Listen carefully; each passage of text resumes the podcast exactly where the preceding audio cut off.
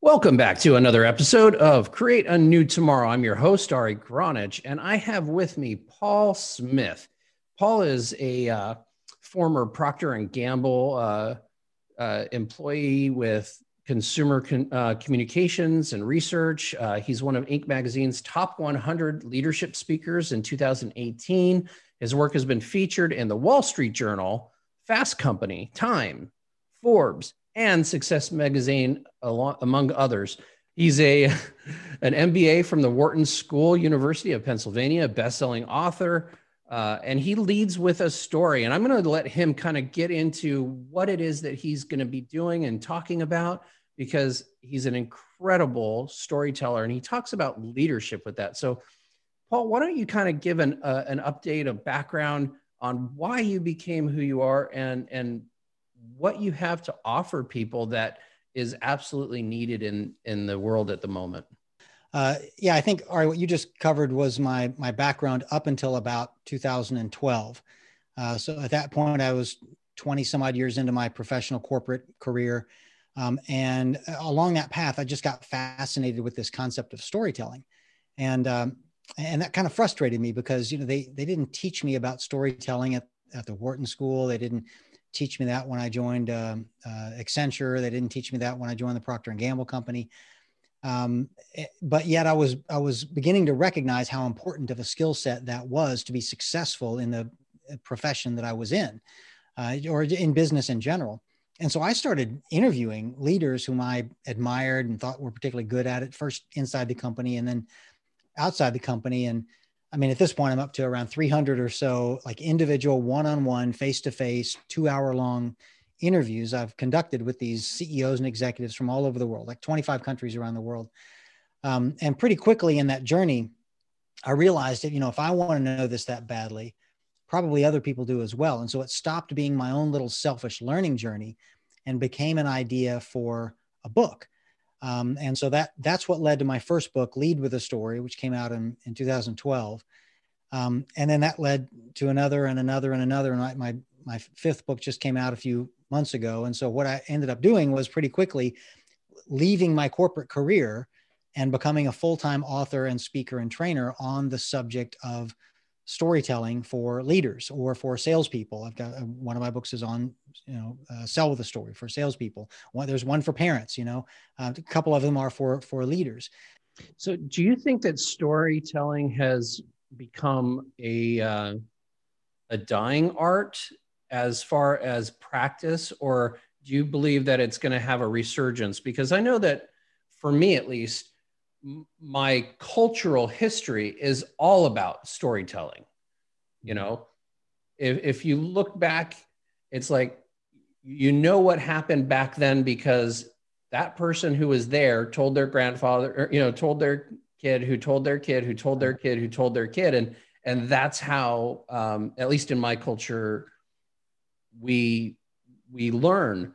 And so but a lot of cultures it's not that way so much as dictatorial here's what you do but there's no context of the story behind it. So how does how does that play out in in modern world? And why is it that it's such a fascinating thing? We all love to hear people's stories. Yeah so i think personally you know in people's lives i think storytelling's always been um, you know an important part of human socialization and family and and things like that. In the working world what my um, what i've learned through my research in this is that i think storytelling was actually important even in the business world you know or the uh, the world of commerce for centuries. Um, but then i think there was a period of time in the early 1900s where it fell out of favor you know that's when you started to have professional business schools you know, you know harvard and wharton and you know, et cetera, training people to become professional business people, which before that really wasn't a thing, right? If you a professional was a, a, lawyer or a doctor or something, but a business anybody could be a business person, right? Just go start a company. Well, in the early 1900s, we started to credentialize and professionalize business. And if you wanted to be viewed as part of the avant-garde part of new business, you you you probably didn't do a lot of storytelling.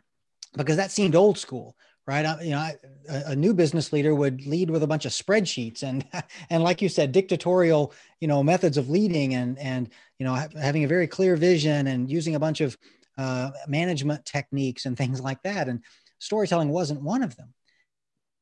And so it, I think it fell out. I think you asked if, if storytelling, you know, falling out of favor. I know I think it did fall out of favor a hundred years ago. And about 20 or so years ago, I think it started to make its resurgence. Okay, sounds good to me because I, I, again, I, I really like having stories be part of of at least for, for me my business itself. You know, why everybody always asks, why did you become this performance therapist? And I have to tell them, you know, I I started out as an athlete. I was five years old. I was playing, you know, th- well, three years old doing gymnastics, five years old martial arts, playing baseball, doing all these things, and I kept getting injured and so therefore, I had to figure out how to heal myself. And, you know, that story is kind of the, the re- repetition that I play out when, when somebody asks. Um, I know a friend of mine is doing these things called uh, the story of your business, and they're books about why you started your business. And they're like coffee table books and things. And, and that's starting slowly to, to build. So, how do we build that momentum so that it becomes second nature again for people to be storytellers? And do we need our population to actually connect together again? Because, you know, block parties, same thing. people are so separated that it doesn't occur to them maybe. So is is that a, a possibility to to rebuild that culture? And do you think that the storytelling will bring us together versus separating us apart? Yeah so there, there are a few things in there to unpack. First of all uh, about that coffee table book about the story of your your business. Um, that typically i would call that uh, the main story there is the founding story um, and and i think that's a very important story for businesses for people for leaders to be able to tell about the company they work in um, in fact, I think it's the first story you need to be able to tell, um, uh, but it's not the only one. And in fact, when people say the story of our business, um, they often make the mistake of assuming, well, we just have one story. Like, you know, uh, in fact, companies will hire me to, hey, uh, we need you to come and help us tell our story better. And the first question I ask them when I get on the phone with them just to plan the event is, when you say our story, what, what do you mean? and then they say all these things oh well you know we've got this really unique process of, in, of innovation and you know the way our the way the company started was really unique and uh, our strategy is is uh, is really interesting and uh, the first product that we've ever made so yeah we want you to help us tell that story but you realize you just rattled off like five different stories i mean you, you don't have one story i mean that would be a novel right if you were to write your one story and nobody in a business conversation has time to listen to a three hour story. They don't have time to listen to a 30 minute story. You know, you need, these are three or four minute stories that you would tell. So is this something that, that you would recommend like nowadays, everything is online. So should this be something that, that we do online as like a video as well as, you know, a written version of it so that people can really feel the energy of the person when they're telling that story or um, I know as a- yeah, I think video is a yeah, video is a fabulous medium to tell stories, right? Because it's so much richer than just the written word on a piece of paper or on a blog post or something like that. So yeah, I definitely encourage people. In fact, several of my clients, um, you know, after we go create a story with them, they'll go hire somebody to help produce a video. In fact, I'm I'm now starting to partner with somebody. I've got a call with them right after this um, with a production studio in California to do exactly that. To take stories from idea to concept to story scripting and then all the way to having it you know produced into a final video i think that's a, a fabulous way and, and it's easier to tell it then because you don't have to be there face to face every time they can just they can go watch the video right absolutely yeah i have a I have a friend's company that does the videos and another friend who does books which is, is really interesting. One's in Miami, one's a, a nomad at this point, traveling nomad. Uh, in those stories, there are certain elements that people would probably want to highlight and uh, accentuate you know so what are the kind of elements that somebody who's watching the video would want to hear or see or feel based on what's going on in in that story. So what are like the, the basic elements? Yes well the first and most important thing for the person telling the story to understand is what, what's the lesson that you want the audience to learn? You know like in fact what do you want them to think feel or do are the three things i coach people. Like you, you need to you need to have an objective in your mind. You, you shouldn't just be telling people stories to entertain them right? Um, you're telling them for a reason. You're trying to accomplish something. You're either trying to get somebody to think feel or do something different than they are today. Um, so start you start with that and then once you have that end in mind then you go pick the story to tell that will accomplish that objective right? So then you got to go find something that actually happened in the world in your experience in your business in your personal life or whatever that will motivate somebody to do that to either think feel or do something differently. And then you craft that into a story. And so uh, but, but you start with the end in mind right? What do i want people to think feel or do differently? Go find a story that will convince them of that. Then you craft the story and there are little things that you'll want to do to make the story effective like have the right structure to the story. These are just, like I said, three or four minute stories. So, you know, you, you need to have a tight structure. And I, I teach a very specific structure, the eight questions your story needs to answer. And in this particular order for the story to make the most sense. And there are specific techniques that you can use to create the right emotional engagement in a story. Okay. Reciprocal conversation. Awesome.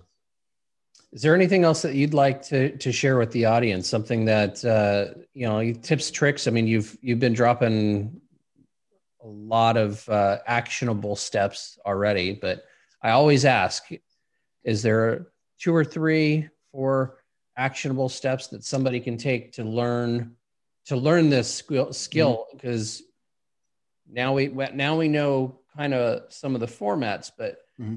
the concept is not implementation so what are some things that people yeah. do to implement this skill set Yes, I'll, I'll, I'll, give you one more. Um, is how to create a surprise ending, uh, and you can do it with almost any story.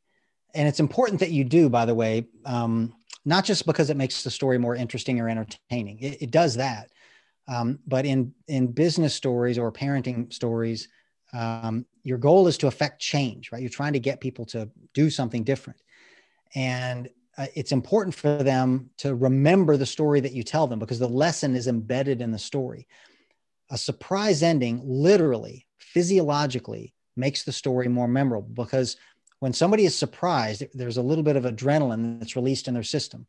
And studies show that uh, when you've got more adrenaline in your system your memory process works better work more efficiently. So you literally your memory is improved while that adrenaline is still kind of coursing through your your system. So and a surprise triggers that. So there's a practical reason to put a surprise into a, a story like this. Um, and you can put you can you can make a surprise ending out of almost any story. And I'll just I'll illustrate it for you right now. So there's a young boy named James, nine year old kid. He's in the kitchen with his mom and his mom's sister. So while mom and auntie are sitting at the kitchen table having a cup of tea, James is standing at the stove watching the tea kettle boil. And he's just fascinated with it, right? He's watching the jet of steam come out of the top of the tea kettle and he's got a got a spoon and he holds it up there into the jet of steam and watches little drops of water condense on the spoon and trickle down and drips into a cup. He's got a little cup sitting there to catch the water and he's just watching the cycle go over and over and over again. Just fascinated with it. Well, eventually his mother gets, I guess, tired of him in the kitchen and she just barks at him. She's like, James, like, go do your homework, read a book, ride your bike. Like, aren't you embarrassed just wasting your time staring at the tea kettle boiling? Well, fortunately, young James was undaunted by his mother's admonition because 20 years later, at the age of 29, of course, and in the year 1765, James Watt reinvented the steam engine, ushering in the Industrial Revolution that we, of course, all benefit from today, and all based on that fascination with steam that he developed at the age of nine in his mother's kitchen. All right. Now, the first time I read that story um, was in a, a book titled James Watt right? It was a, a, story, a biography of the inventor of the steam engine, right? So, of course, it was no surprise to me at all that the story in chapter one about nine year old James was a story about the inventor of the steam engine, of course, right? Every, the whole book was about him. But to you and the people listening, unless you happen to be a history buff, that was probably a surprise at the end when you realized, oh, that was James Watt, the inventor of the steam engine, right? And why was it a surprise? Simple, because I didn't tell you his last name until the end of the story, right? Presto, surprise ending. So the technique is you take something that belongs at the beginning of the story, the main character's name, right? It's it's it's a question number three out of the eight questions is who's the main character? Most human beings expect to know who the main character is early in the story. It's it's natural. So you're breaking that natural expectation. Take something from the beginning of the story and move it to the end of the story. Presto, you've created a surprise ending. You do it with almost any story. Nice. Thank you so much for all of that. And uh, I really enjoyed this interview. How can people get a hold of you if they want to uh, work with you? Yeah, thanks. Probably my website's the easiest, which is leadwithastory.com. It's just the name of my first book. I guess I wasn't more creative with naming websites after that. But uh, yeah, leadwithastory.com. It's got links there to all my books and training courses and my contact information and all that. Awesome. Thank you so much. And uh, we really appreciate you being here. There's been some great actionable steps. Uh, remember to like, subscribe, and review, rate and review uh, th- this podcast. We want to be able to get it out to you and give you all kinds of tips and tricks on how you can make your business and your life a success and how you can create a new tomorrow today. I'm your host, Ari Gronich, and we will see you on the flip side next time. Thank you so much.